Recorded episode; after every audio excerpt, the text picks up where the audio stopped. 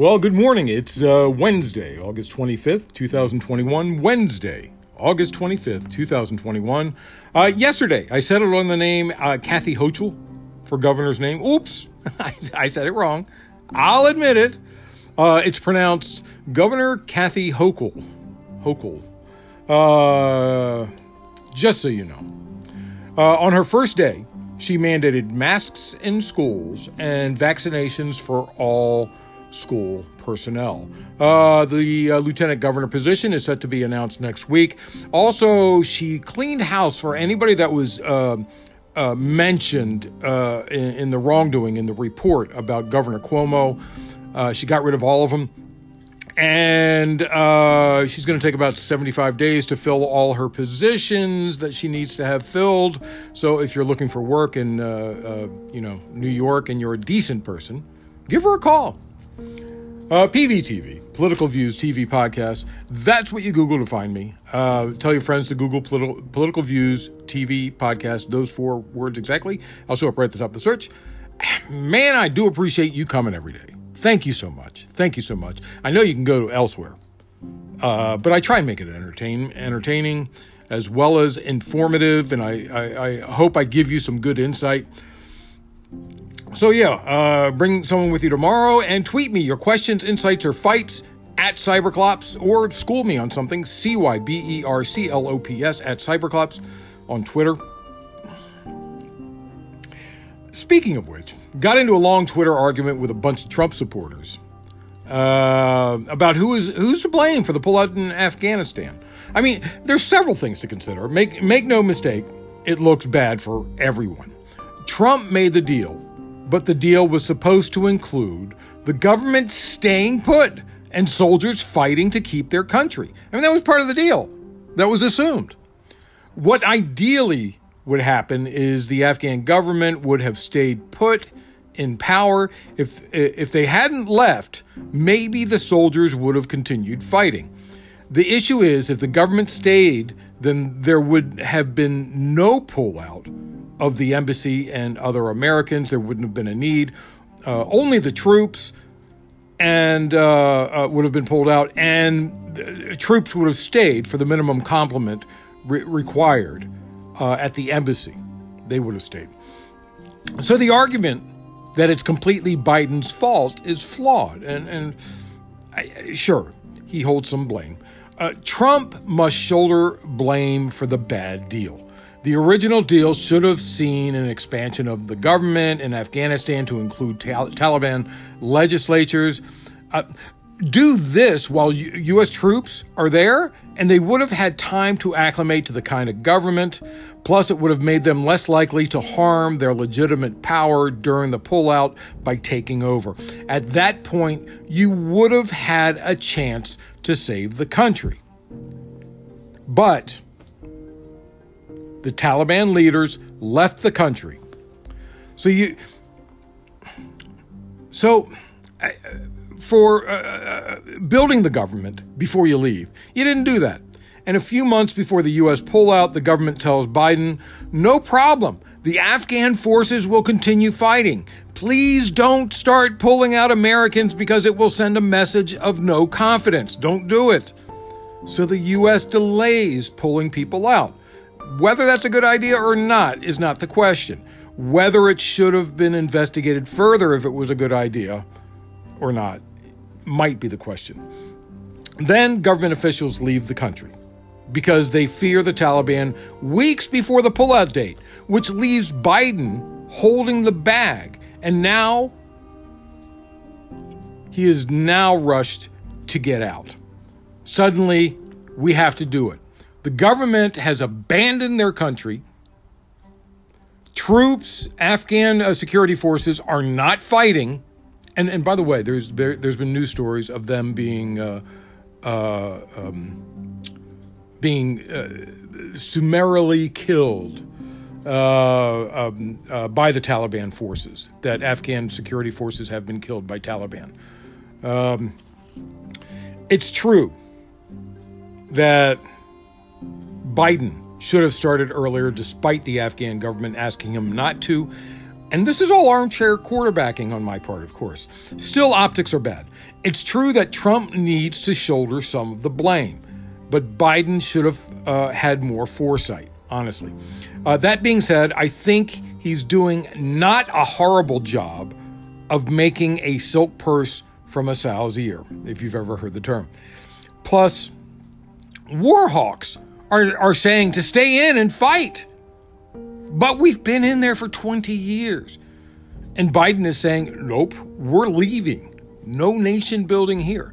So he's sticking to his word. He said he would take us out out of Afghanistan, despite the horrible deal and what was done in the waning months in the Trump administration, which was not enough to ensure that the country could stand on its own. Uh, but uh, you know what? I'm not blaming it all on Trump. Don't call me out for that. And and in my in my Twitter arguments, they were constantly saying you can't put a, a, one a, all of this on Trump, and I kept on saying I didn't say that. I said he needs to shoulder some of the blame for that rotten deal that he did, and he does. Anyway, now that I have your attention, let's try and fix the world. um, experts have warned Afghanistan's economy is heading towards collapse without swift action from the international community. But why should we give them anything if, if they're going to take away human rights? Why should we do it? Why should we give them anything if they're going to break their promises days after they made the promises? Like for not killing people who helped uh, the coalition. The country's cash based economy was struggling before the Taliban recent accession, Taliban's recent uh, ascension, and the Islamic movement's sudden takeover has left the country's finances in limbo. With assets frozen, banks closed, and crucial foreign aid stalled. The World Bank has halted funding for projects in Afghanistan after the Taliban seized control of the country.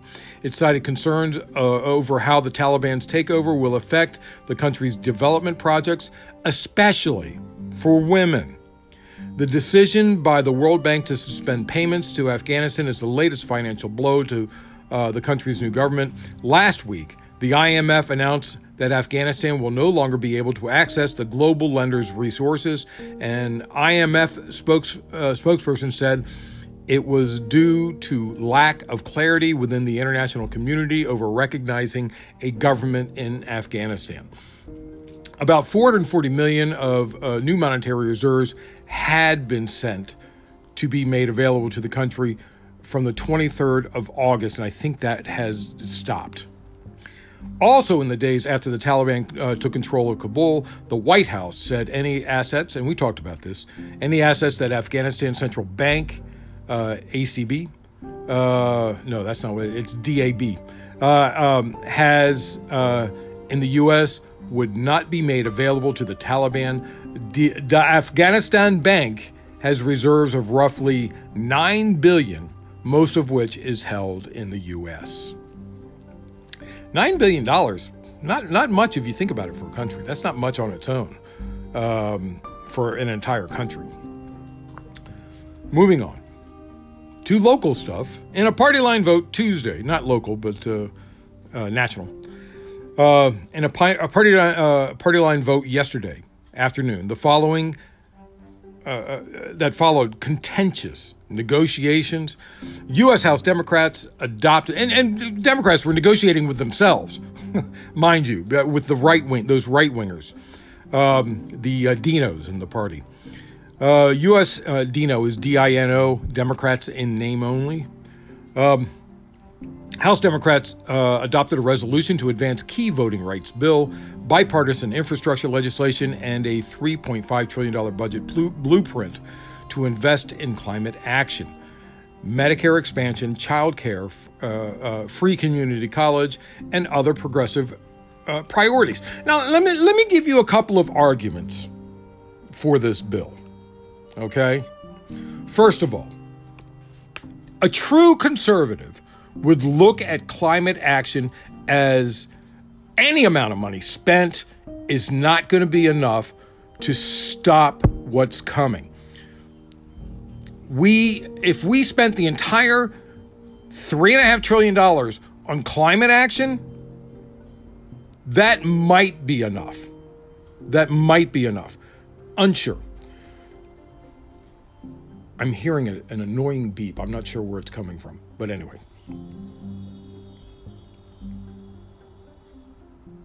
Okay. it's gone. Um, so, as I was saying, climate action. Hundreds of trillions of dollars are going to be spent to offset the effects of climate change.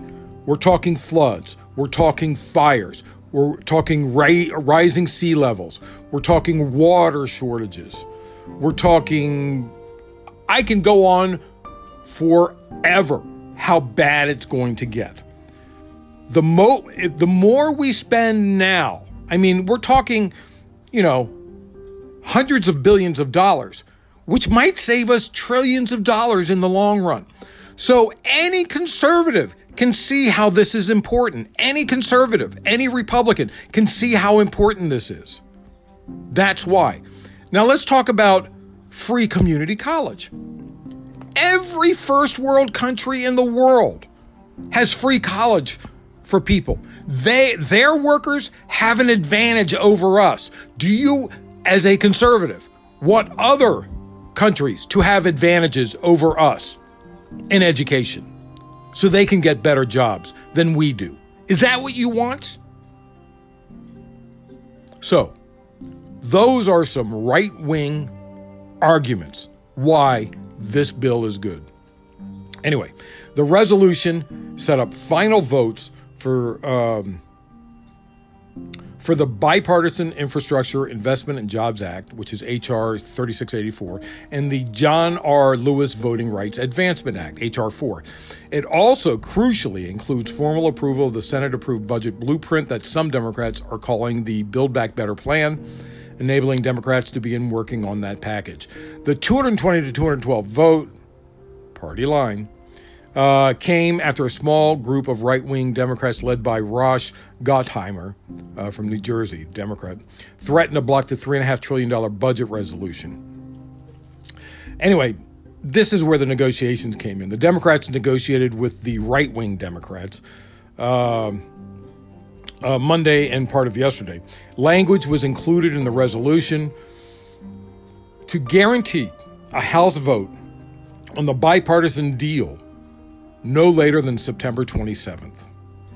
So, um, oddly, Democrats are gone until September 20th. So they got the, they got a lot to do for one week. They have one week. Moving on. So I mentioned the voting rights bill. That was the John uh, Lewis voting rights bill that was passed by the House. Of course, Republicans voted against it because they don't want people to vote. They know that the more people that vote, who vote, the more people who vote, the less likely they get elected. The John Lewis Voting Rights Advancement Act was approved 219 to 212. All Republicans voted against the legislation. The bill is part of congressional Democrats' broader campaign to strength, uh, strengthen uh, voting laws and uh, at the federal level to fight restrictive voting laws passed in Republican led states such as Texas and Georgia. Uh, the legislation would require states with recent histories of discrimination to get federal preclearance to change their voting laws, which directly addresses the Supreme Court 2013 ruling in Shelby, versus, uh, Shelby County versus Holder. Now, if you remember, that might sound familiar, where it requires states with recent histories of discrimination to get federal pre-clearance. That was the original Civil Rights Act of 1965. Anyway, the uh, uh, yeah, that's right. The ruling uh, uh, the the uh, Supreme Court's 2013 ruling gutted the pre-clearance uh, system in the Voting Rights of 19 uh, uh, Voting Rights Act of 1965, which civil rights advocates argue was successful in blocking proposed voting restrictions in states and localities with histories of racial discrimination. And let me just tell you Republicans who claim there's no racial discrimination are outright lying. They're outright lying, absolutely lying. And they, they have so much as admitted that they're lying. Uh, we've talked about the 2013 ruling numerous times. Senate Republican uh, filibustered the voting rights legislation in June, and the vote to advance an amended version of the For the People Act split along party lines 50 50 in the Senate, short of the 60 votes needed. All Democratic aligned senators voted to begin debate, and all Republican unanimously voted to block debate on the bill. Passage of the voting measure was the uh, uh, was the final vote of the week for the House, whose members they're leaving Washington and won't return until September 20th, as I just said. Moving on. Remember the uh, recent court decision we talked about where a judge said Trump's remain in Mexico rule should stay. Now we are seeing the impact of the Trump Supreme Court picks. The Supreme Court yesterday refused to block a court ruling over ordering the Biden administration to reinstate the Trump era policy that forces people to wait in Mex- Mexico while seeking asylum in the U.S. With the three liberal justices in dissent, the court said the administration, uh, the administration likely violated federal law in its efforts to rescind the program informally known as Remain in Mexico. Uh, the justices said in their unsigned decision that the Biden administration appeared to act arbitrarily and capriciously by rescinding the policy, which is formally known as the Migrant Protection Protocols. Uh, you know what? It's funny how Republicans name rules like they're doing the opposite of what they do. They name this rule, rule the Migrant Protection Protocol, which protocols, which is ex- the exact opposite of what it does. The uh, Biden administration will likely appeal the Supreme Court's decision, uh, which the Homeland Security Department said yesterday it will uh, uh push for that. Yeah, migrant protection protocols. It's it's a bit of Minitrue uh, for you 1984 fans. Uh, moving on, a federal judge ruled Monday that two U.S. agencies broke the law by not conducting an analysis of potential ecological harms associated with increased militarization along the U.S. Mexico border. Uh, the ruling found that the officials at both the U.S. Department of Homeland Security and U.S. Customs and Border Protection violated the National Environmental Policy Act by failing to prepare an updated and detailed environmental impact statement for the U.S. Mexico Border Enforcement Program. Uh, they're talking about the wall. Okay, the wall is going through uh, hunting grounds of animals right down the middle and, and stopping them from. Uh, they might have divided uh, animal mates, like uh, mountain lions from mountain lions or whatever. Um, also, we can include off road vehicle patrols, ins- installation of high intensity lighting, uh, construction of base camps and checkpoints, and other activities. Under the Trump administration, federal agencies also ramped up wall construction by waiving dozens of laws protecting the environment, public health, and safety. Um, there's potential harm from border walls and uh, other border uh, border enforcement activities on wildlife and endangered species, including jaguars, ocelots, Mexican gray wolves, and cactus. Cactus ferruginous pygmy owls. And I can't wait to look up what they look uh, what they look like. If you want to know how to spell ferruginous, I don't know if I'm saying it right. F E R R U G I N O U S, pygmy owls.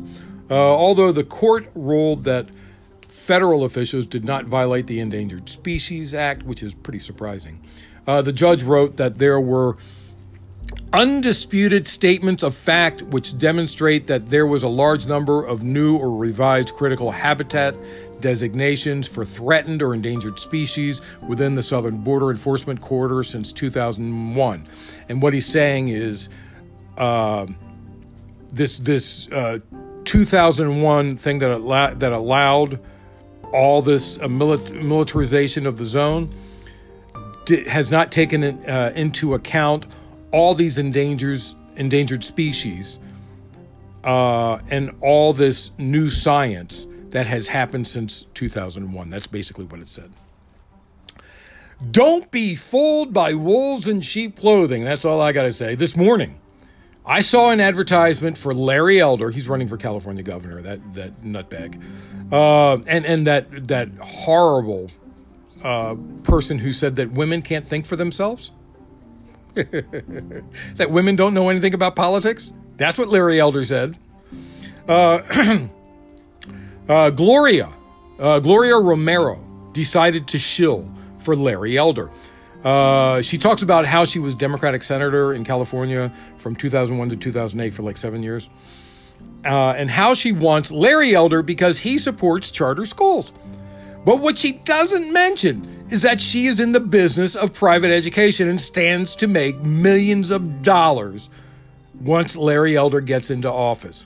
What a disgusting pig she is. I don't, I'm trying to figure out why the Democratic Party hasn't kicked her out.